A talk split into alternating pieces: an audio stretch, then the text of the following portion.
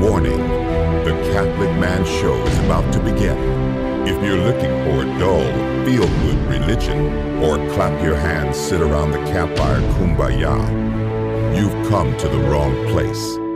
We are dealing with toxic levels of authentic masculinity.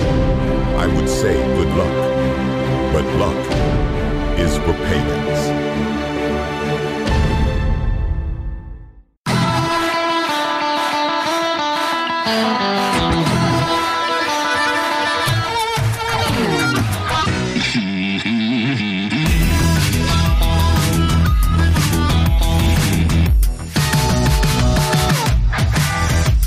Welcome to the Catholic Man Show. We're on the Lord's team, the winning side. So raise your glass. Hopefully, it is a Catholic Man Show Glencairn whiskey glass that you receive for free if you join Patreon, patreon.com slash the Catholic Man Show. It's a gift It is a free gift if you pay. if you pay us. However, we do lose money the first month.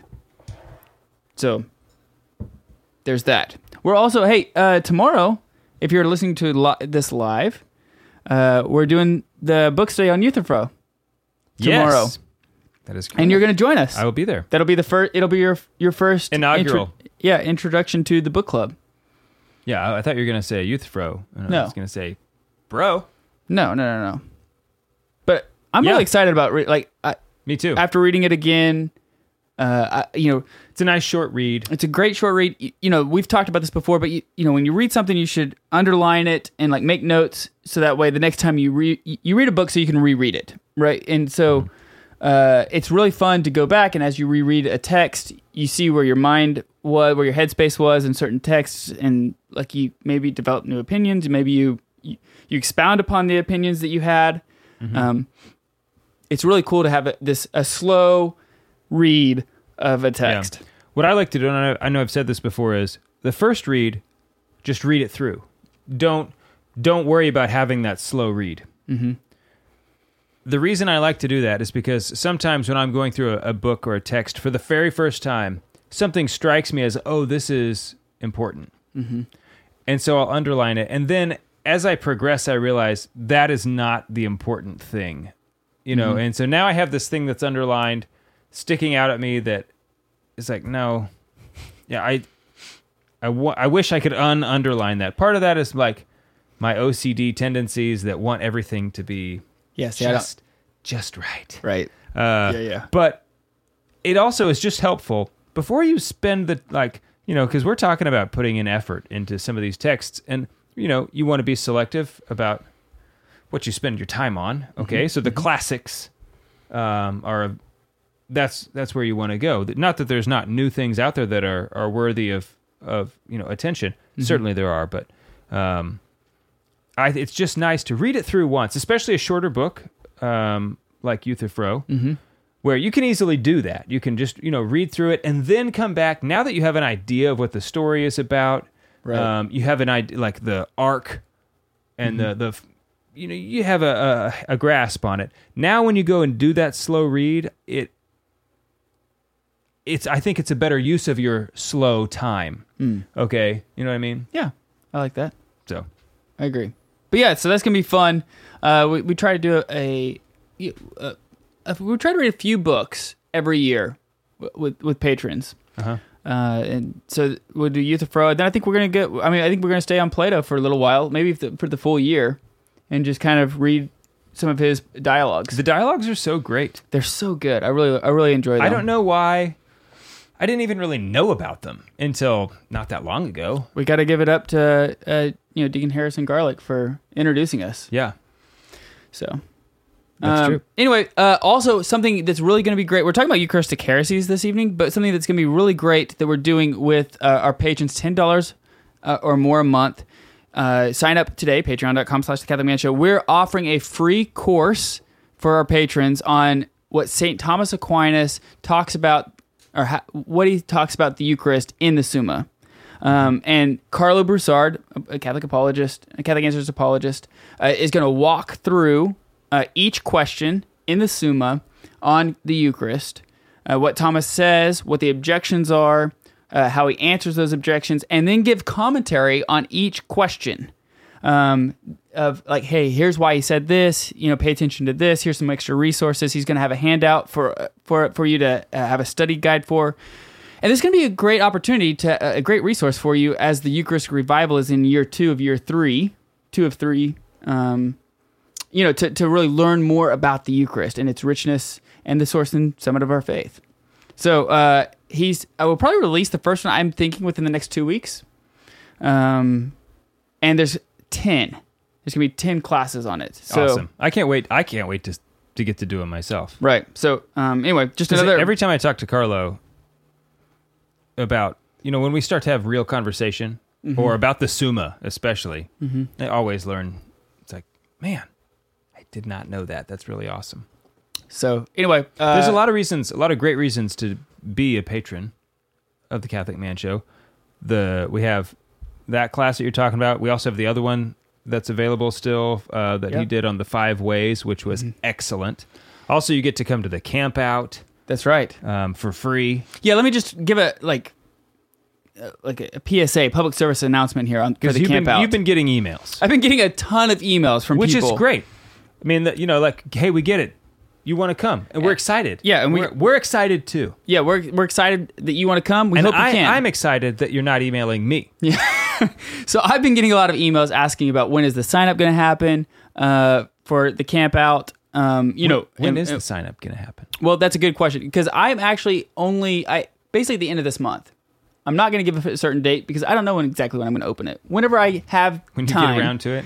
Yes, but really, the, the best way to know about it is sign up for our email list uh, or email, you know, a newsletter. If you go to the. Yeah, Catholic 'cause Man, we'll send out a couple emails. right? We've already done one, and so um, go to the CatholicManShow.com. The first thing that you can see on there, But I mean, when we when we do set the date, it's not going to be the date is tomorrow, right? right? You know, we're, we're going to put it out so that you have time to be ready To, to sign up Right. at the right time. But uh, really, the best way to do it is become a patron because uh, patrons are, are open to it first. We only get 65 spots. The truth is, if you're not a patron, you're just not going to be able to come. you probably will not be able to Okay. come, and it's it's uh it's free for all patrons.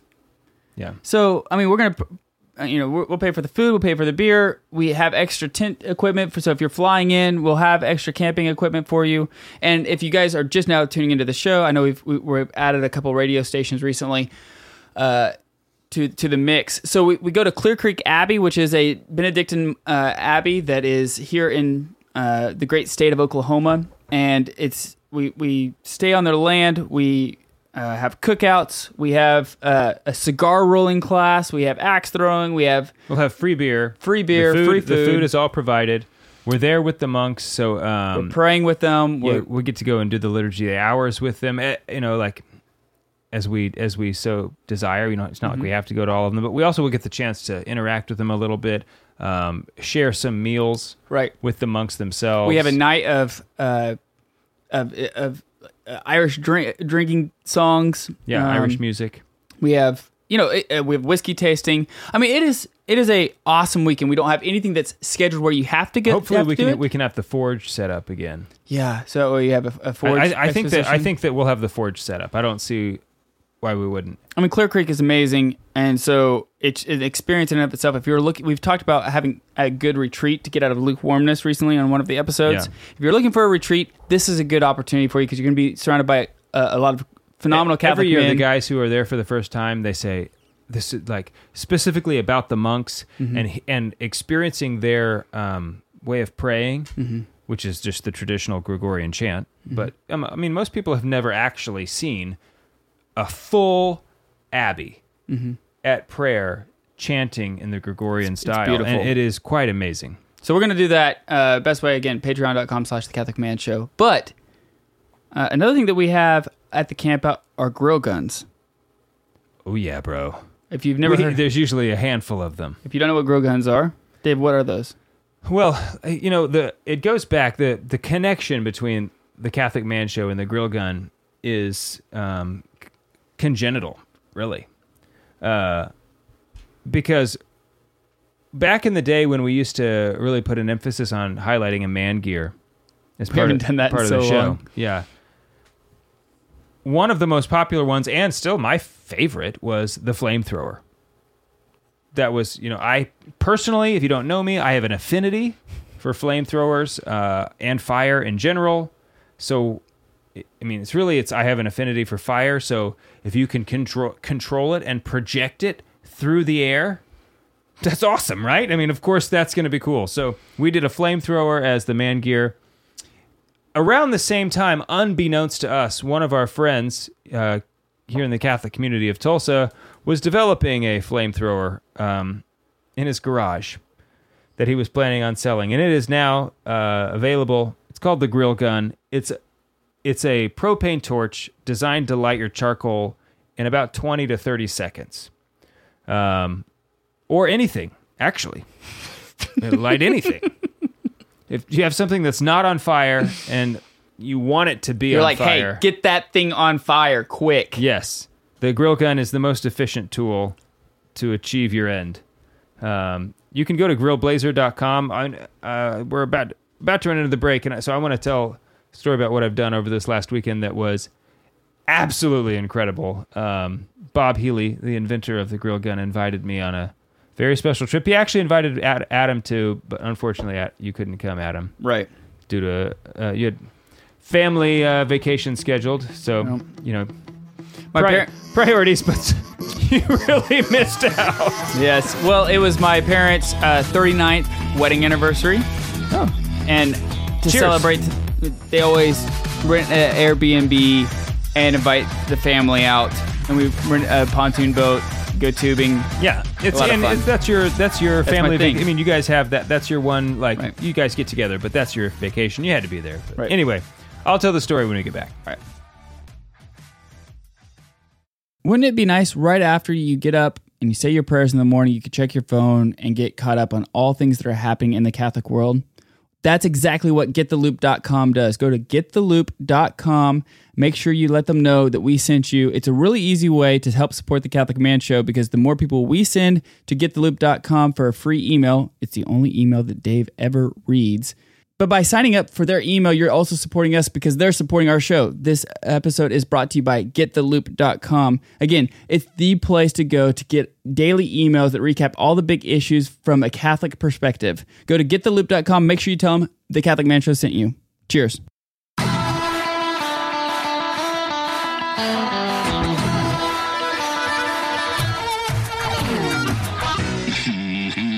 Welcome back to the Catholic Man Show. I'm David Niles here with Adam Minihan.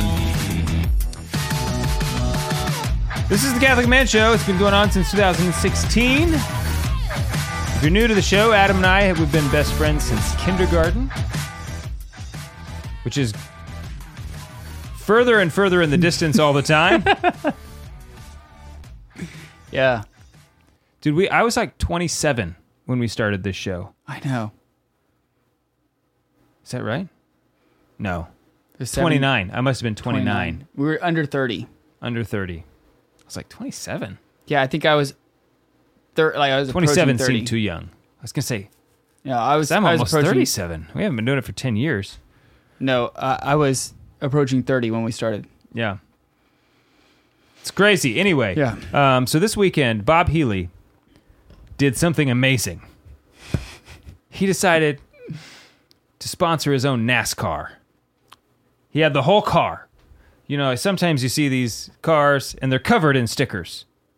In fact, in the uh like just the like the excitement that's still the lingering excitement that I've been from this last weekend. I I just watched Talladega Nights, a ballad of Ricky Bobby.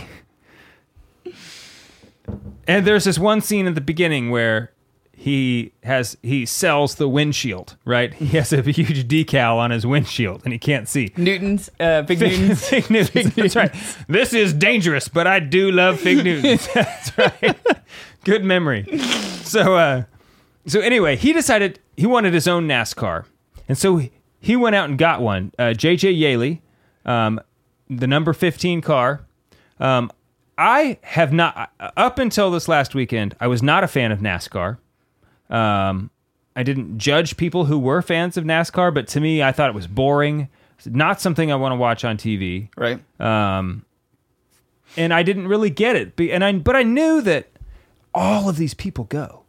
You know, It uh, was, it's an event. some of some of these stadiums hold I think 150,000 people. Okay, I think the so I was at the Michigan International Speedway this last week, and I think it holds 120. It's it's huge, um, and so I didn't know what to expect. I'd never been. I totally get it. It was amazing. Okay, so we were camping in the infield, um, along with thousands of other people. It was just the biggest tailgate you've ever seen. And, um, you know, of course, when you have that many people, there were some more savory individuals, but for the most part, not really. I another thing that was really surprised me was, um, the just all the people. Everyone was very nice and courteous, and it was mostly family. It was mostly pretty family friendly. Nice. Um, you know, after 11 p.m., It's time to go to bed. yeah, but I mean, your kids are going to be asleep. Right. Um, but there was a concert every night, a fireworks show, um, and you know you have a, a NASCAR race every day, which got you know on Friday it was I don't I don't know what they call that league, but it was like lower caliber and it got you know higher level of competition. Mm-hmm, And then on Saturday it was the Xfinity, and then the you know on on Sunday it was like the main event, the NASCAR, the Cup Cup Series. I forget exactly what they call it. I'm s- still very new. Anyway, it was just incredible just to be down there right next to the track. We had VIP passes, okay, because he's got one of the cars. It's his car. So we were actually in the pit with the pit crew, talking to them, sitting in their like little stand area with a like with our head. We had headphones where we were sitting there listening to JJ and Yeah. his pit crew talk to each other. Did he the whole talk a time. lot? No, while he was driving? no, no, no. His uh, I always wonder, like, you'd probably be so focused you don't really want to talk. No, no, no. One, he had a crew member who was talking to him almost constantly, telling him the location of other cars around him. Okay. So, in it, he'd be like quarterback, That'd be that'd be exhausting. quarter behind you, quarter behind you, half. You're clear. You're clear. I mean, so because uh, it's not like there's side view mirrors on these cars. Hmm. Okay, and then you know you have so much. Uh, you know, there's bars and you're like really strapped in there. Uh, they do have cameras now where on the dash you can see what's behind you. So actually, their rear rear view is really good. Um, but and that's it didn't used to be that way. But but anyway, I totally get it. I am on board with NASCAR. I, I am not going to watch it. Um, although listening to the uh, crew chief talk to the driver and all of it and all the stuff that they were talking about the whole time, like constantly turning his alternator on and off about uh, the. I didn't realize how much strategy and you know I just didn't know anything about it. But there's tons of strategy about how much fuel fuel are you using based on are you drafting behind somebody now you can cut your fuel way down which means over the course of you know 200 laps sometimes Right. 300 250 laps um, that means maybe you take one less pit pit stop which is going to save you a lot of time mm-hmm. you know a, a, a minute. Mm-hmm. And you can go around the track they go around the track in about 37 seconds. Hmm. So you know that's almost two laps mm-hmm. if you can eliminate it. I mean the the strategy and science that they were they were using was way way more and more interesting than i than i thought. So anyway it's very cool. Shout out to all the nascar fans out there. Uh but it was just awesome. So um go check out check out grillblazer.com because honestly i ha- i got one and you did too with the uh the Kickstarter. kickstarter. I use mine all the time. So do I. yeah. And it really is as good as what it's advertised to be you really do you just put the charcoal in your grill and you light it and you start cooking there's no waiting so it, it saves you 30 minutes every time you grill if you use charcoal he's not sponsoring the catholic man show but he did just uh, Take you out there. take me all ex- all expenses paid trip to my first NASCAR event. It was just such a we had such a great time. Anyway, So we're we haven't even gotten to the whiskey yet. We got so excited about all the things that we're doing. And have been doing. It's been that kind of summer. I know, feel like every every week we have been like, guys, you will not believe what we just stuff, did. I know, yeah. I know. We've been doing a lot. So, uh, but this evening we're we're drinking the Dalmore Sherry Cask Select 12 year delicious whiskey. It is uh, about ninety dollars. It is about 43 percent ABV, if I remember correctly. anything that has the word Dalmore on the box or the bottle 43 percent. Yeah, it's right. just fantastic. It's gonna be They- I mean, amazing. they don't make anything that's not amazing. yeah. They use about I think three different types of sherry casks, if I remember correctly. Really. Uh, Because I think there are other bottles that you can spend $100 on a bottle of scotch. The- oh, and we've done it. We've had some on our show where I've thought, oh, you know, it's good, but I don't think it's amazing. Mm-hmm. Okay. Dalmore, everything is just amazing. It's when you drink it, you go, wow. Especially if you don't like peat, because it's not a peated whiskey. Yeah. And I do like peat, Right. but I still think that these It's are just a all good fantastic. qualification. Yeah. Um, Yeah, yeah, yeah. It's a good point. aroma is a caramelized orange ginger and uh, laced with honey on the palate dark chocolate crumbled almonds with a dusting of cinnamon a dusting Just a dusting. uh, finishing notes sweet mangoes uh, panna cotta and lemon sponge cake It's not what I thought you were going to say. so All right. one of the lord's team I get. I'm going to tell you. I get zero lemon sponge cake. the winning side. so here's your glass cheers, Cheers to Jesus. it is really good though Well, okay. Maybe there is a little bit of lemon sponge cake. I don't know. you know, it's uh, the power of suggestion. it's so But it actually, it's like maybe there is a little lemon sponge. Next week, we're going to be talking with uh, Father Craig Vasek. Uh, he's a Eucharistic uh, revival preacher. Really excited Great. to talk to him. Um, he's I, I met him at the Catholic Media Association conference. He I think he's out of Washington. No, he's not out of Washington D.C., but he was just there for some reason recently. In fact, I think he was part of the group that took that huge monstrance over to Pope Francis for him to bless to come back for a Eucharistic procession. Like you know that I think it was like eight foot or nine foot monstrance that they I didn't see it. a monstrance that he. I uh, stay out of the news mostly. Yeah, that they took over to Pope Francis for him to bless before their Eucharistic procession. But I'll tell you, I dig it. yeah, I, I yes, I do too. Anyway, he's he's awesome. I'm really excited to talk to him um, and have him on the show. Uh, very very like, manly man of a priest. So Yeah, I'm excited to talk to him because he'll be here in studio and right. Uh, we're also um, talking about Eucharistic heresies tonight. What made you like? This is your topic. What just made you know, I was just thinking about hey, the Eucharistic revival is going on, and um, I love the Eucharist. So let's talk about sometimes it went wrong. or where not it went wrong, where people went wrong people about went it. wrong on the Eucharist. Yeah, Yeah, because Eucharist Yeah. did not go wrong. no, the Eucharist never goes wrong because it's Jesus, Mm-hmm. Body, blood, soul, and divinity Mm-hmm. Mm-hmm. all the way through. All the way. So, uh, what are your thoughts? You want to just jump into it? yeah, we have a few minutes. Okay, so uh, but maybe before we get to the heresies, let's kind of do a little bit more about what we just said.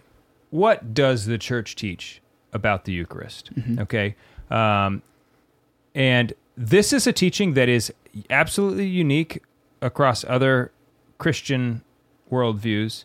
Um, I mean, of course, this is the original Christian belief. This is what it means to be Christian: is to have is to um, worship Christ. Uh, you know, Christ is our priest, offering himself through the Mass to the Father. Right? He's the the high priest doing that at every Mass. Um, so the Eucharist is the the center of the Catholic faith. Okay, and we believe that at the at the Holy Mass, when the priest says the words of consecration, that the bread and wine are transformed, that they actually become the body, blood, soul, and divinity of our Lord Jesus Christ. That they are no longer bread and wine, but they are now His body and blood. So What about the accidents? we'll uh, we'll finish this up. Got to take a break, Okay. but we'll be right back.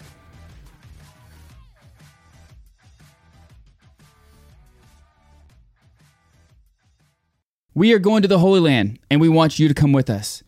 Next year, during the Easter octave, From April 3rd to the 14th, 2024, for 12 days, we will be in the Holy Land. And we would love for you and your wife and your family to come with us. We're only going to take one bus. A lot of pilgrimages take multiple buses, but we want this to be an intimate uh, opportunity for us to pray together, to eat together, to drink together, to have fun, but also to grow closer to our Lord. So check out selectinternationaltours.com slash Catholic Man Show. Sign up today. Again, we're only going to take one bus, so it will fill up. Selectinternationaltours.com slash Catholic Man Show. We look forward to seeing you there.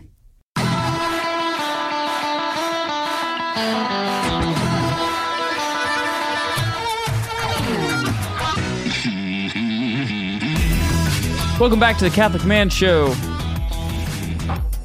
We don't have Juan here or Jim here. Jim's on vacation. Juan just got back from a very in long. Colombia for like three years or something. Yeah. So we're excited to have him I feel back. like all of our someday. friends have left us, Adam. Well, it's been a, been a tough summer. It has been a crazy. I mean, Juan, Yeah. Juan has been in Colombia like the last month, Yeah. uh, which was cool for he and his family. You know, he's he grew up in Colombia, so um, he got opportunity to do some work down there, and so Mhm. he was able to take his whole family, and his parents have a place there. So it was very cool, Yeah. very cool Good opportunity, opportunity for for, for his family, his you know his kids to get to experience some of the culture he grew up in. Yeah. very awesome. Um, but we were talking about the Eucharist. Yes. So, the Eucharist is the reason to be Catholic. If there is no Eucharist, then there is no reason to be Catholic, in my opinion. The church says. Yeah. And and I I will stand behind that claim, um, because that's that's what we do as a church. I think Flannery O'Connor said something like, "If if the Eucharist is just a symbol, the hell with it." Yeah, I think I think that's what she said. and you know what? Great quote. Uh, I mean, truly, yeah. If it's just a symbol, the hell with it. Um, and in fact, of the heresies that we're going to be talking about inevitably involve something to the effect saying that the Eucharist is just a symbol. Um, so, but what we were saying is that when the priest says the words of consecration, he repeats the words of Christ at the Last Supper Correct. when he says those words at the Holy Mass, that uh, the body, the bread and the wine, they become the body, blood, soul, and divinity. That they, um, are, the substance of those things have now been changed, been transformed. Mm-hmm. Something called transubstantiation. Now, uh, does it taste like flesh? No, And no, does it- no. So it still has the outward appearance of bread and wine, what what we call the accidents. Um, you know, something can have a substance, an essence of. You know, you might have the substance of humanity, but maybe I don't know. I'm not even going to try to come up with an analogy for that because because typically your accidents, your outward appearance, We're is, gonna have to add the Catholic is- Man to is that. the same. It's the same as your essence, right? Because that's you know what you are, and it's it's a miracle at, at- you know that happens at every mass that Jesus, uh, you know, the bread and wine become the body, blood, soul, and divinity of our Lord Jesus Christ. So that's what we believe as Catholics. No other no other faith professes this. The only ones that are really close are the Lutherans. Um, the Orthodox. okay, well, yeah, the Orthodox They believe. yeah, that that's true. The Orthodox do have the Eucharist. They have a Mhm. valid, valid Eucharist. Mm-hmm. I was kind of lumping lumping them into cat like into the Catholic thing, you know. I mean, the Lord has the Lord desires us all to be one. Yeah. And so I have every uh, hope that that will be that will happen someday. but you're right. They are technically a different church, um, although the differences between us are basically uh, they're very overcomable, in my opinion. I think that we should we should really work on that. But and I think I think there are there is work being done. I think that we have come a lot closer. Yeah. Anyway, strides have been made. Uh, but yeah, good point. Yes, they they have they have the Eucharist. Um, but the Lutherans, they Catholics, we have transubstantiation that the substance has been transformed. That it's not bread and wine anymore. It is now. It's not bread and wine. It's now the body and blood of Christ. This is why we have adoration, which for those who don't know, is adoration is when the consecrated host uh, is put into it what is called a monstrance, which is a gold vessel for to hold uh, this uh, consecrated host, which we believe is the body, Is- blood. is Jesus. Yeah. yeah, the body, blood, soul, and divinity. This is why We don't- is- we don't worship precious bread. metal. Right. This is why we- it's a precious metal too, because it's like uh, this is the Lord of Lord, the King of Kings. Right. Uh, yeah, you're just gonna put them in plastic. Right, like plastic bins or something like yeah, that. Yeah, like a plastic bin. But, like, um, a, but- like let's say you're at a World Youth Day or something, you would never do that. No, uh, but we that way, you know, when we're there in in pre- in the presence of Jesus, um, under the we, actually worship him. we worship Him during adoration. Yes. So, um, that's what we believe. This is what the Catholic Church, the Christian Church, has always believed. Every Christian believed this until about the year 1500 when Luther uh, broke off. Um, he t- he broke off his own. uh, There were there were some other bishops along the way who we'll talk about, um, but they were dismissed. They were, and they didn't they didn't start their own church over it. Okay, they were you know formally declared. They were excommunicated and Well- then just like Well, I don't I don't I don't know actually like what some of these people did. I, I do know one of them came back in line after Good. after he was Praise God. the Pope made him for, publicly declare a profession of faith that was very specific. That was Praise God. actually referenced in uh, Vatican II. What a uh, what a mercy. Yeah. So this um, a lot of what I'm going to be pulling from is actually from a Jesuit, Father John Hardon. Oh yeah, uh, Father James Hart, uh, uh, John Hardon, uh, not James Harden. Father John Hardon has uh, some phenomenal uh, catechisms out there, like or a catechism. He also has a compilation of Catholic Church teaching uh, that I have at my office. It is so good. He he's such a great theologian. In fact, um, he's one of Father uh, Healy's favorite theologians. Really? Who we just talked about, Bob Healy from the Grow Gun. It's his Yeah. son Yeah. um, who's a priest here in the Diocese of Tulsa. Um, but uh, the the reason why his canonization, they say, at least some some people say, uh, the reason why his canonization has not been opened is because he's he wrote he has written so much or he wrote so much that it's hard for the amount of work it's going to take to get him uh, his canonization process started will take a long time. I mean, he helped uh, you know EWTN with Mother Angelica. Uh, you know, he he was um, just a Catholic in, uh, intellectual giant um, for for a long, long time. So a lot of what I'm going to be saying Is from him. is just verbatim. He's he's a he's a Figured he'd be okay with it. he's a stud. Yeah, he's he's a stud to pull from. So this is from a, a book he put out. This is called "This Is My Body, This Is My Blood." So it's a it's all about the Eucharist. Okay. Um, so we're going to start off with a heretic number one. Ooh, Uh, how uh, many are we doing? We're going to cover three, with a bonus fourth at the end. That's not specific to a person, but to a current Sect? a current state of popularity. Okay. Um, so this there's a couple names here that I have no idea how to pronounce. So I'm just going to swing at them.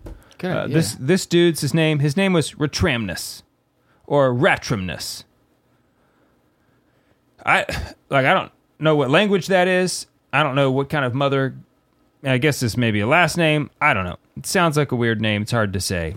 But he was a monk under a guy, another guy I can't say, but this one's at least a saint, Saint Paschasius.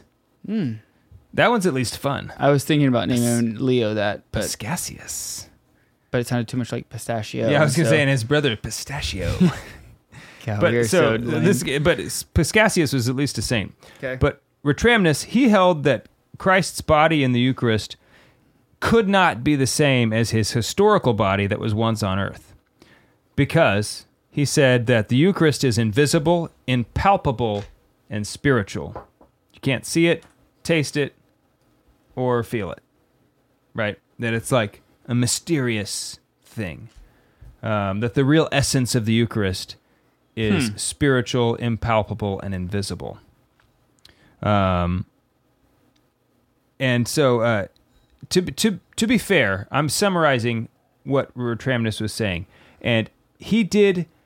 I I think you have to say that he had no intention of denying the real presence he was just of working out Eucharistic theology of the before it was but he had he had a bad theology. okay. Okay, um, and uh, It's tough to say that this is a, a spiritual aspect when in John 6, Jesus himself says, This is my body. Right.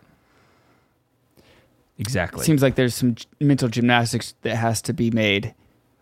Yeah, well, he doesn't say that in John 6, but he says, unless you eat, eat the flesh of the Son of Man. It was later at the Last Supper that Oh, he the bread of said, This is my Yeah. body. Yeah. Okay. Um, which I don't know where in John that is, but it's later on. Um, so I just want to like give him a little bit. I don't want to like overly criticize the dude, uh, even though he was he was declared heretical view. Um, but it does it does seem like he really didn't want to dismiss the idea of the real presence. However, he stressed, and this is the problem, that it was a symbolic reality, not a corporal reality. Okay, he said it was real. Okay, and in fact, today I think our modern way of looking at symbol means that it's not real. Okay, and that's not true, um, especially not in a an ancient way of viewing things, um, where they they to them the line between symbolic and real they were much closer together. You know, today we would say it was a symbol. It's like an analogy. It's obviously Right. not the thing that it symbolizes. Sure. Um, but that wasn't the the historical way of of looking at it. Um, however, if it's a symbol, it it's not exactly it's not the thing that you're you're portraying it as. So um, he declared that the consecration leaves the bread and wine unchanged in their outward appearance, which is true. In their outward appearance, it is unchanged, and thus insofar as these are these are signs of the body and blood of Christ hidden under the veil of a si- insofar as these are signs of the body and blood of Christ hidden under the veil of the signs the faithful receive the body of Christ not in veritate but in figura in mysterio and in virtue in virtute which means that you're not receiving the body in truth but you're receiving it in figure, mystery, and power. So you're not you're not receiving the real body of Christ because he's saying that body of Christ ascended into heaven, but you're receiving the mystery and the power and the figure of Chri- uh, of Christ's body, which we'll talk about on the other side of this break.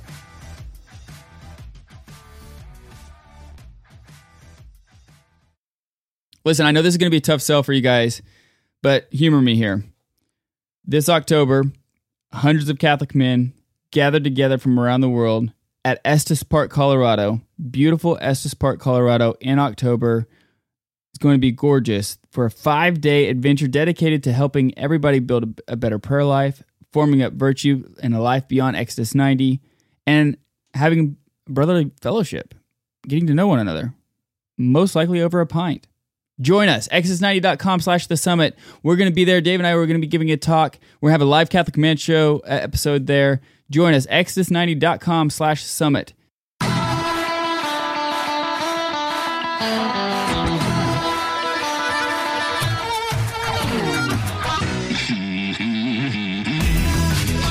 Welcome back to the Catholic Man Show. David Niles here with Adam Minihan. We're talking about Eucharistic heresies today. Talking about retramnus, rapturumnus, however you say that guy's name. So Pray that he's in heaven. I do pray. I, absolutely. Um, we can all pray for that. But so he was saying that because Christ's body is ascended into heaven, it's the the Eucharistic Eucharist, Eucharistic Eucharist, the Eucharistic Christ that we receive couldn't be the historical body. Therefore, it's not body, blood, soul, and divinity, but we receive him in figure, mystery, and power. So, not too long ago, we had Dr. Timothy O'Malley on our show. And one of the questions that I asked, one of the first questions I asked was about place. Uh huh. If you remember, like, you know, okay, Jesus is up in heaven. You know, how is he up in heaven and then down at all the masses present at all times, you know, in every tabernacle? Like, how does that work? And St. Thomas Aquinas actually talks about this. It seems like that he's actually struggling with this, this idea. And correct me if I'm wrong, but it seems like he's really wrestling with this idea of because Christ, his risen body, his glorified body is up in heaven, there's no way in which Christ could be in, on the altar of every mass present throughout the world. Right. Because if you think about all the masses that are being celebrated at any one time, the amount of hosts that are on the table, Right. they're going to add up to more than a body's worth. Right. So I think like it seems like is this right? Is this like a, Yeah, no, I think that's part of the problem. And uh, to be fair, he, you know, so he's asking, I think, good questions, and he's doing it in the year 868. Okay, so um, this is before a lot of the councils had really settled these questions. Okay, so around St. Cuthbert's time? Indeed, indeed. So, you know, I think we also can be charitable again. Uh, it doesn't mean it's not a heresy. Right. Um, and I actually don't know whether this guy is formally a heretic uh, because I believe he was dead by the time things were formally clarified, okay? Which uh, would, in his case, be a mercy. Which is a great thing. Yeah. Yeah, because he wouldn't have ever been a disobedient priest, monk, Right. whatever. Um, okay. However, this he's important because um, his ideas they were later on condemned by the Council of Vercelli. Oh yeah. Um, however, it's it's it's really believed that all other Eucharistic heresies um, were heavily influenced by this idea. That these ideas that R- Ratramnus put forward. Hmm. Okay, so 200 years later, the debate had been going on. Uh, sides had been taken, right? And so um, after 200 years, things had escalated to the point where Rome actually had to come in and make a formal declaration. They had to, you know, t- decide. Okay, so in the year 1079, Archdeacon Ber- Berengar of Tours, Man, I it'd be cool to have archdeacons again. we have one. Like Deacon eh, Harrison is the archdeacon right, but like he's the he's, the chancellor. Yeah, right. but like have like that be part of the uh, like subdeacons and then archdeacons again. That'd be cool. I do think the word the title archdeacon is pretty. In in my phone, Harrison is Archdeacon Harrison. Really I have been there that way. nice. just because. So, Archdeacon Berengar of Tours, he supported Ramnus's tradition or Tramnus's uh, position. Um, he denied that any material change in the elements was needed. He denied that any any change of, uh, in the elements was needed to explain the Eucharistic presence. So this confusion led uh, to Pope Gregory the Seventh formally making a clarification, and he actually forced Berengar to declare the following. So Berengar had to publicly Declare this. declare this. but can you just like declare bankruptcy You can. in this aspect? I declare bankruptcy. That's how it works. Okay. So this is what Berengar had to say. He says, I believe in my heart and openly profess that the bread and wine placed upon the altar are, by the mystery of the sacred prayer and the words of the Redeemer, substantially changed into the true and life giving flesh and blood of Jesus Christ our Lord, and that after the consecration there is present the true body and blood of Christ, which was born of the Virgin and offered up for the salvation of the world, hung on the cross and now sits at the right hand of the Father and that there is present the true blood of Christ, which flowed from his side. They are present not only by means of a sign and of the efficacy of the sacrament, but also in the very reality and truth of their nature and substance. Sounds very much like a, a creed that Yeah, we say. yeah, no, it's, it's very much like the credo, um, but this exact uh, creed was actually brought up in um, Second Vatican Council by one of the members who was really concerned about um, the view of the Eucharist that was like happening at the time. He was really concerned about how people were treating and starting to view the Eucharist, um, and just how it was becoming lackadaisical. And he knew people were they were they didn't really believe in the true presence, um, and so he brought this up as a something you know because it's it's so beautiful and and like Yeah, I love. I mean, it's it's just great. All right. So um, that really settled the question for a while.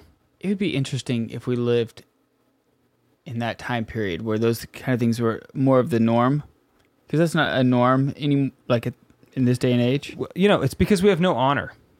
That's what it comes down to. is like back then, the things that you said, they mattered. Okay? Hmm. Because your honor was at stake. Nobody gives a crap about honor. You know, it's like, yeah, I said that. No, I didn't mean it. I don't care. You know, it's like, th- just people don't care. But back then, people cared about the things that they believed. They cared about the things that they said and what they stood for. Okay, and it's like, no, I'm a Catholic. You're not allowed to, you know. The truth. There was just reality in everything. You know. Um, if if you read R.J. Snell's uh, book on um, Achadia or Acedia, uh, he talks about that in the book about how um, heavy reality used to be, and that acedia leads to this like oh kind of lightweight existence where nothing really matters. Limp-wristed, yeah, like- exactly. Yeah. Like reality used to be weighty, Yeah. be heavy. Yeah.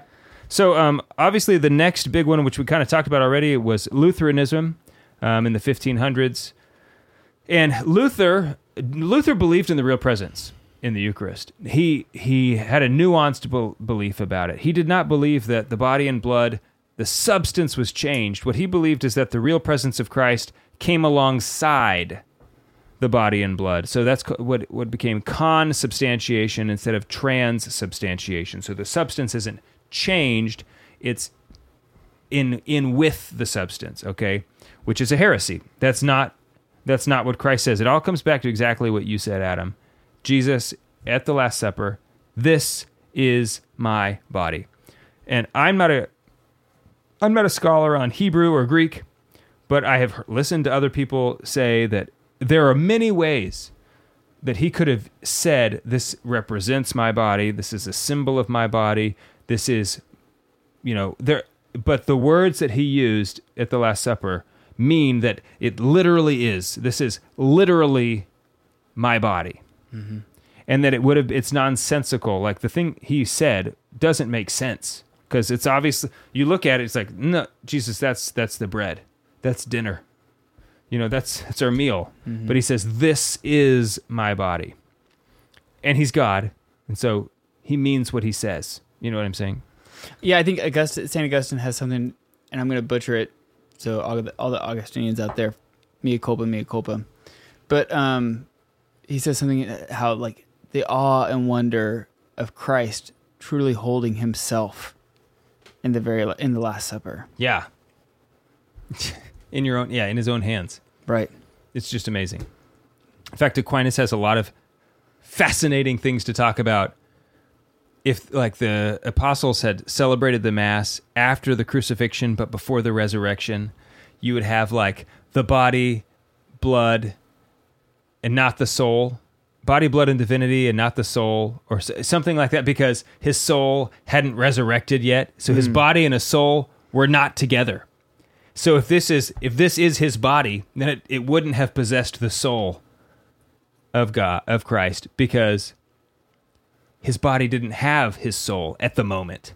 Anyway, totally. Same like uh, on They Good- didn't celebrate. Saturday. They didn't celebrate the mass. That's what I'm talking about. Yeah, like after the crucifixion, before the resurrection. So yeah, on Good Holy Saturday, if they had Yeah, I celebrated the said Good mass. Saturday. Sorry, Holy Saturday.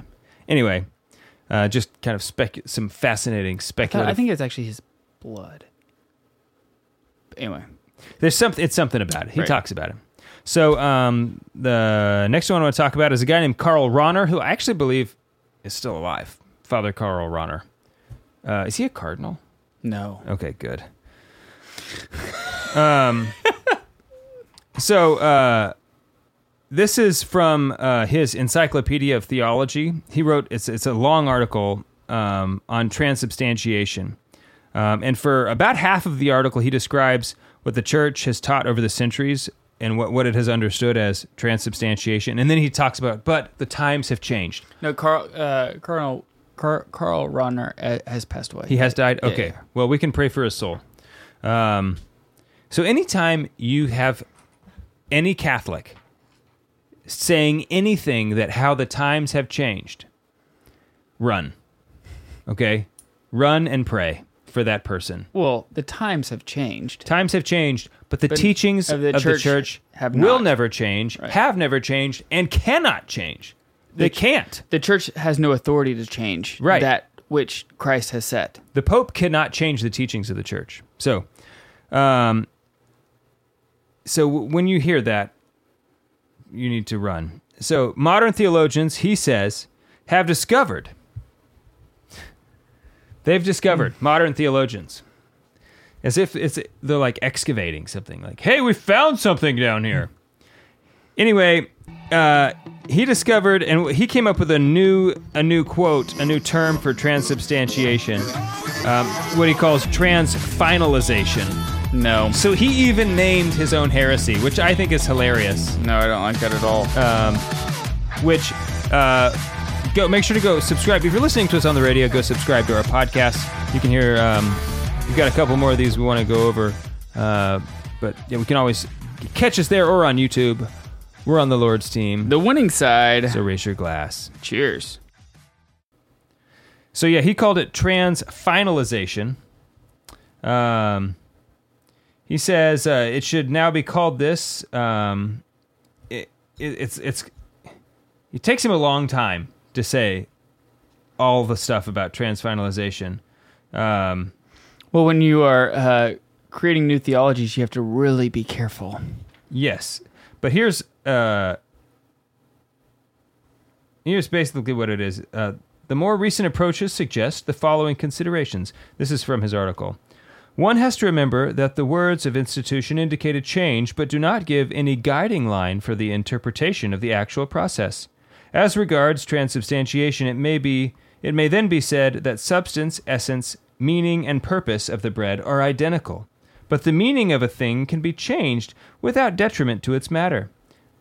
For instance, a house consists of certain arrangement of materials and has clearly established nature and a clearly established purpose. If the house is demolished and the materials used for the building of a bridge, a change of nature or essence has intervened. Something completely different is there. The meaning has been changed since a house is meant to be lived in, a, in and a bridge is used to cross a depression. But there has been no loss of material. In an analogous way, the meaning of the bread has been changed through the consecration. Something which formerly served profane use now becomes the dwelling place and the symbol of Christ who is present and gives himself to his own. I don't know why you would like it just baffles me why a, like a priest would think oh no no we need to change transubstantiation. It's like why did you even become a priest? If you don't believe in the eucharist why did you give your life to it? Mm-hmm. you know and that has always baffled me about priests who aren't orthodox. Uh, you know you just you just gave your whole life to this church and you don't even believe in it. Why did you do that? You know it's just i ha- i cannot understand why there are unorthodox priests running around because they don't, obviously don't believe what the church teaches. Why did you you know hitch your wagon to it forever? You know if you don't even believe it. I don't get it. But um this uh you know Karl Rahner has not been formally declared a heretic. Um, I don't even I don't even think In fact, his uh, work is still very yeah I- I was gonna influential say, in today's world. I don't even think that this particular trans like he's calling he's saying that transubstantiation is wrong and that it should be called transfinalization. Um, transubstantiation is long been declared. It has been the like settled theology for I don't know how long. I mean, they came up with the word transubstantiation late, much later on. After, I mean, the teaching of it has always been. It wasn't later on where they came up with. Well, we need to come up with a word that, you know, that really means everything that we mean about the Eucharist. So, they came up with this Greek word, which means transubstantiation. So this is a settled. This is not theology that's open. You know, this is kind of in the bo- locked in the chest theology. This is not. Hey, we're still working this out. This is you know fringe. There's no room for development here. Okay, it's sort of like yeah. Well, I think uh, the Trinity. We haven't quite settled the Trinity, right? I mean, we. Could, what if we change it? You know, it's like no, go away. um, so anytime anytime you, you see stuff like this it's just you it's just you you can say, this is a long article and so you can save yourself the time and just not read it because you know right away based on some of the stuff he says in the beginning all right well you're a huge waste of time you know but some people have to read it so that they can uh, Refute it. refute it which is so annoying I'm just glad I'm not one of those people. You know what I mean? I get to read the cliff notes about what other people have already read. So, um, anything do, like what do you think about all this before we get to the last one? Do you have Well- any anything you want to add? No, I mean I, I'm just glad that uh see the, the beauty of, of the Catholic Church is that I'm protected in what I should believe and and and should not believe because Christ gave authority to his church, uh, the Catholic Church, and then gave like said whatever you bound on earth is bound in heaven, whatever you lose on earth is loose in heaven, like for confession. Like so, I like have I have the beauty of the sacraments, I have the beauty of forgiveness, I have the beauty of the uh, true body, blood, soul, and divinity of Christ, um, and so I don't have to like worry or try to work out new ideas. I want to be completely unoriginal Right. um, as a Catholic because Christ is the man that I want to be. So I don't want to be original. I don't want to be something different. I don't want to be uh, anything other than Christ like. Yeah. So I want to be completely unoriginal. So if I ever come up with some idea that I think is, God forbid, eh, please Lord save me from this idea of of ever thinking like I'm coming up with some new aspect of Christianity. Um, God forbid that I ever ever like explore that because I that's not my desire at all. I just want to be Christ like Yeah. and Christ has laid out everything that that uh, I need uh, to get to heaven. Yeah. You know, and it's so much easier to do that now because like like we said, a lot of these guys were theologians. They were trying to make trying to help the church. You know, the church fathers, they laid out all of the stuff. God gave them special grace to see clearly. And and like, you know, think of St. Augustine, you know, who wrote so many important things. Uh, St. Aquinas, uh, Thomas Aquinas. So a lot Thomas of these guys, the Aquinas. the Aquinas, that's right. The Quinist. Uh, so these guys didn't have that, and you know, you. I think you really have to. Um, this Archdeacon Berengar of Tours, when confronted by the Holy Father, he read the Declaration. Mm-hmm. Okay, I that's that's noble and heroic and humble. and humble, right? Okay. You're sitting there teaching, and I, th- I think pro- presumably you have to say he's teaching it because he really believes it. He really thinks he's mm-hmm. trying to say this is what I think is right. But yet, when confronted by the Holy Father, sets what he he's. It's not like I don't think the Holy Father convinced him he was wrong. Other, but he just knew. Well, you're the Pope. You're you sit on the chair of Peter. You're the one, um, you know, who speaks for the church.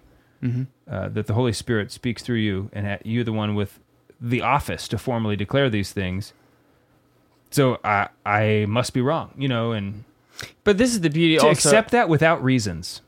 I, I that's what I mean. I think that's heroic. Just because you know, hey, this is this is the this is how God operates in the church. but this is the beauty of obedience, right? Because obedience actually gives you freedom. Yeah, it does. Like I don't have to worry about, um, you know, if my if my priest from you know from my parish comes if my parish priest comes up to me and it says Adam, um, in regards in the realm of faith and morals and things like that, if he gives me like a decree like it says like I think you should do this, I can do that and like be like don't have to worry about it. don't have to worry about it. Even if it's wrong. I mean, like, even Like, if it, Like it's not right, it's like, hey, I'm just being as long as obedient. it's not sinful like Right, you know yeah, yeah. obviously like the qualifications there but Sure. um but christ you know uh loves obedience right and i mean this is what we learn in saint faustina's diary and other other places where uh the obedience that you have towards the hierarchy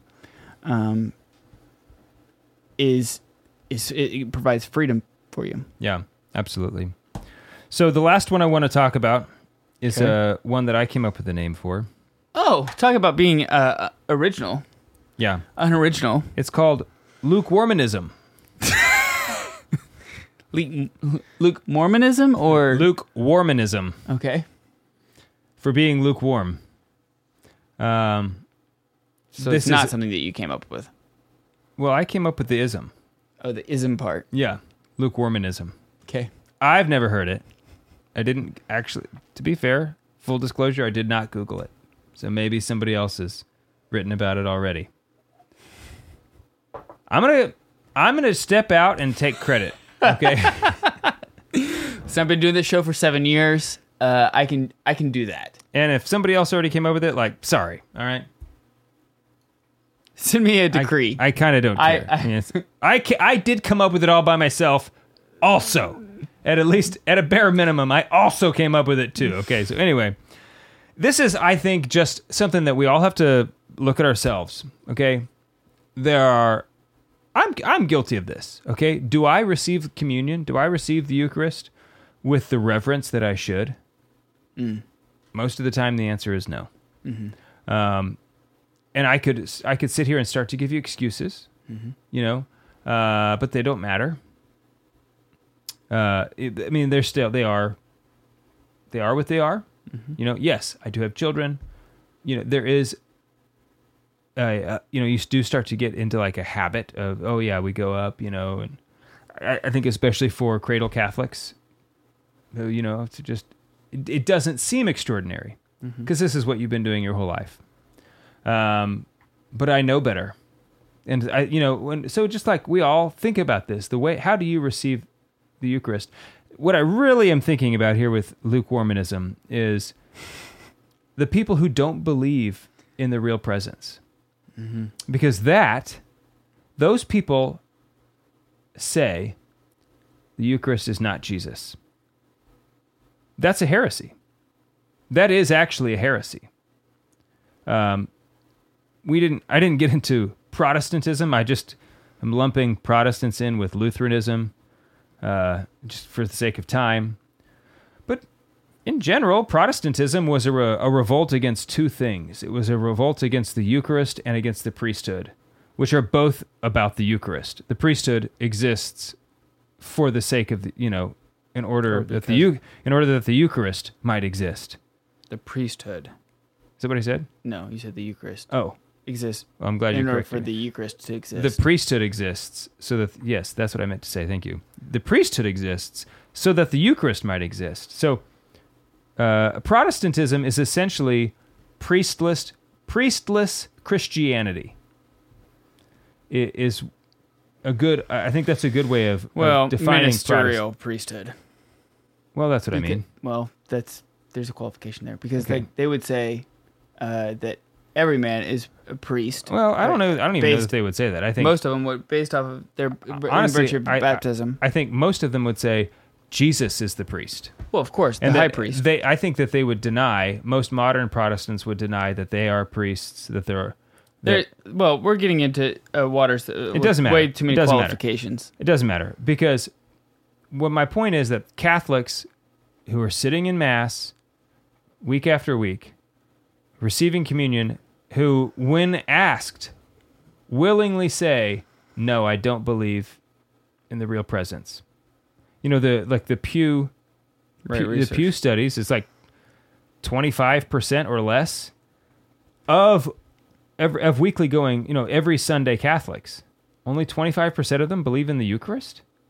You know, so Yeah, I mean, I, I would question that statistic, but regardless, it, it- like fifty percent is, is is not good. Uh, you know, six, you know, six, forty percent of not believing is not good. Thirty percent, like it doesn't matter. yeah, the, like the point is there's a huge swath of Catholics right. who come to mass every Sunday who don't believe that the Eucharist is real. right. And and I'm not calling them heretics, but that belief is a heresy. Yeah. And it's rampant in our church. Well, you know, the beauty is that Christ gave us Himself so that we may, become more like Him. All right, this is what the Eucharist is all about, right? So that we may become more and more like Him. That we have uh, the sacramental grace for sanctification. Uh, and like, so do we believe that? Do we believe that by by consuming the Eucharist, that we are conformed more like Jesus, that we can now go out and do things that like Jesus did, Yeah. you know, like that, that the apostles did. Like, do we truly believe that what we are consuming is Christ's body, blood, soul, and divinity? That we can now go out, like through through Christ and and make more disciples? Or is this something that we just do uh, out, of, out, out of out of ritual, out of you know just uh, uh, habituation? I have to be here, otherwise I'll go to hell. but like, You know, that's I think that's what a lot of people think. but like Christ gave us this so that we can set the world on fire, so that people can say like, wait, there's a difference in you. What is it? It's something that not the world has given me. So what is this thing, and why is it so attractive? Yeah. So the reason I want to bring this up is because for those of us who do believe in the real presence of Christ, one thing that I think you can do is be conscientious about the way you receive the Eucharist. Not only for yourself, because But for uh, your ki- children, but the uh, you know the things you do with your body have a way of translating to what you think with your mind. Okay, so if you change your posture when you receive the Eucharist, if you wear, uh, if you change your outfit, if you know, if you start wearing a suit, even though it's you know maybe annoying to wear every Sunday, hot. yeah, whatever it is. Um, if you receive on the tongue, if you receive in kneeling, if you receive, you know, it needs to be done with reverence. You know, even if you're receiving the hand, um, do you do it with a sense of adoration? You know, and a, and a sense when people look at you, can they tell that you just had the most precious thing in the universe placed in your hand? Okay, um, because there are a few people at our at our church when I see them receive the Eucharist, it, it really inspires me. Um, your brother-in-law is one of them. Um, we, you know, our buddy Holden. uh, There's just some of when I see him receive the Eucharist. There's just something about the way he does it um, that I have always been really inspired by. It just you can really see the devotion, and he's not doing it to show off. I know he's not. Um, that's not even his personality at all. no, it's not. Yeah. and he would be embarrassed if if I If he uh, knew if he knew I said that, it. Yeah, Uh, sa- brought him up, but um, I it's think okay. it's, I think it's only true. like us and you know 60, tens- tens- 60 70,000 tens other of thousands people. of other people. Yeah, So th- just think about that because for the other people in the pew, um, maybe that will have an impact on them. Like, wow, that guy really, he's, you know, like, I don't, I'm not saying it will, but, um, you know, you can, you can only do what you can do and the Holy Spirit will, will do the rest. Okay. So if you give the Holy Spirit an inch, he can, he can do infinite. He can do infinity. Forget a mile. So I just wanted to bring that up because I think, um, you know, it's the Eucharistic revival. We all should be, and I'm really thinking of myself, receiving the Holy Eucharist.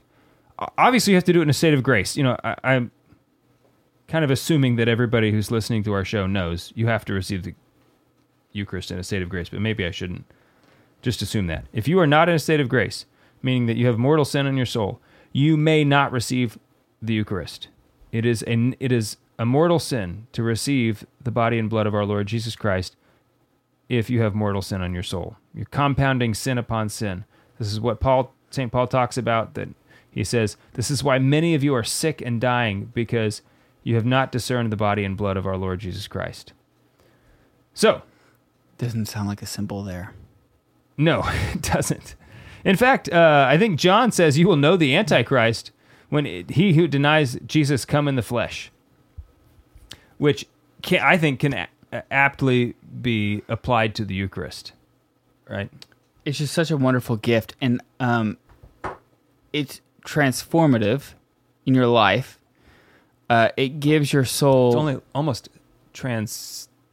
Well, it isn't. Never mind. I was going to say it's yeah. trans we're just gonna substantive. we're just gonna like go ahead and commit heresy here on Eucharistic heresies. Uh, but it's such a gift. It's transformative.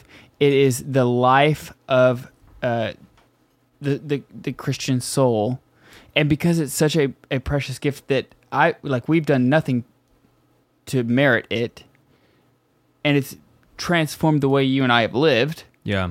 All I want is for other people to experience that as well because it's such a beautiful like it's such a uh intimate loving like uh all encompassing moment uh that I I just I just desire it for everybody. Yeah. And you know, um, I've just got a couple other things I want to say. I was about to have one more thing, and then it's like, oh, I actually have another thing. Um, Make sure when you receive the Eucharist that you do so with an intention. Uh, every time you go to Mass, Hmm, yeah, that's a good one. you Yeah. need to have, um, you know, the great, priest. The, great, great way to do this is on the way to mass. Everybody in the van uh, offers up one thing that they're going to be praying for. In I'm assuming a van like this. is- Obviously, it's a van. Obviously, it's a van. You're a Catholic family, but like whoever, like as you're driving to mass, everybody in the in the vehicle, uh, like makes a statement of here's what I'm praying for at mass today. Yep. And this is like also like it's not just for your children or just for your you know spouse or anything like that, but it's also for you. It like orients yourself knowing like okay, I'm about to go to the holy sacrifice of the mass. What am I bringing to the altar?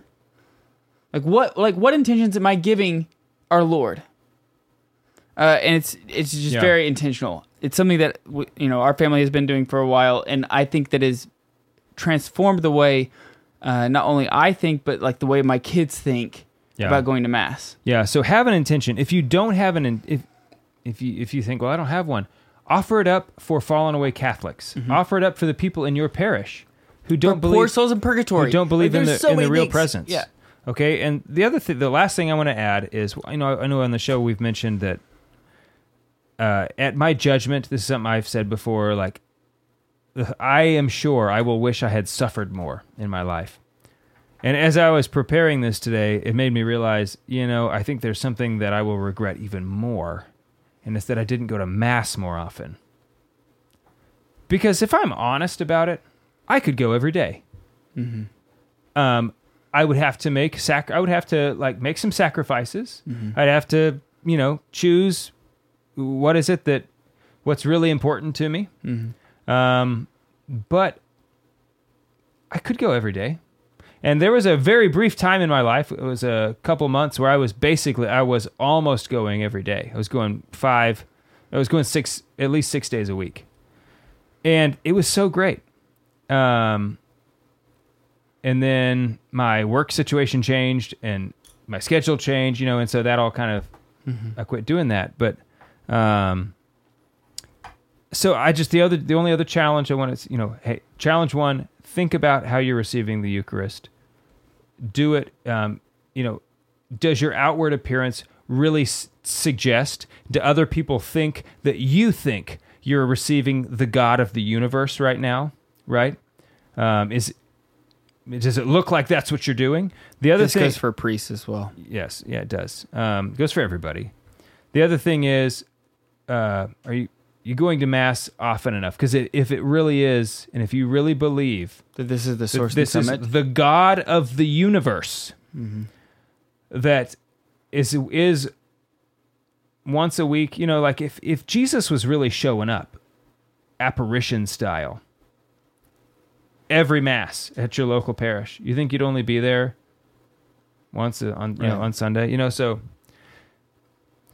can and should we be going to mass more often? That's that's uh, uh, what I want us all to think about. And uh, once again, I'm just talking to myself, and I know that other people are listening to me talk to myself. But this is why we have a podcast. That's right. Anything else? Love Jesus. Go to adoration. Go to mass. Love your family. Also, join our Patreon.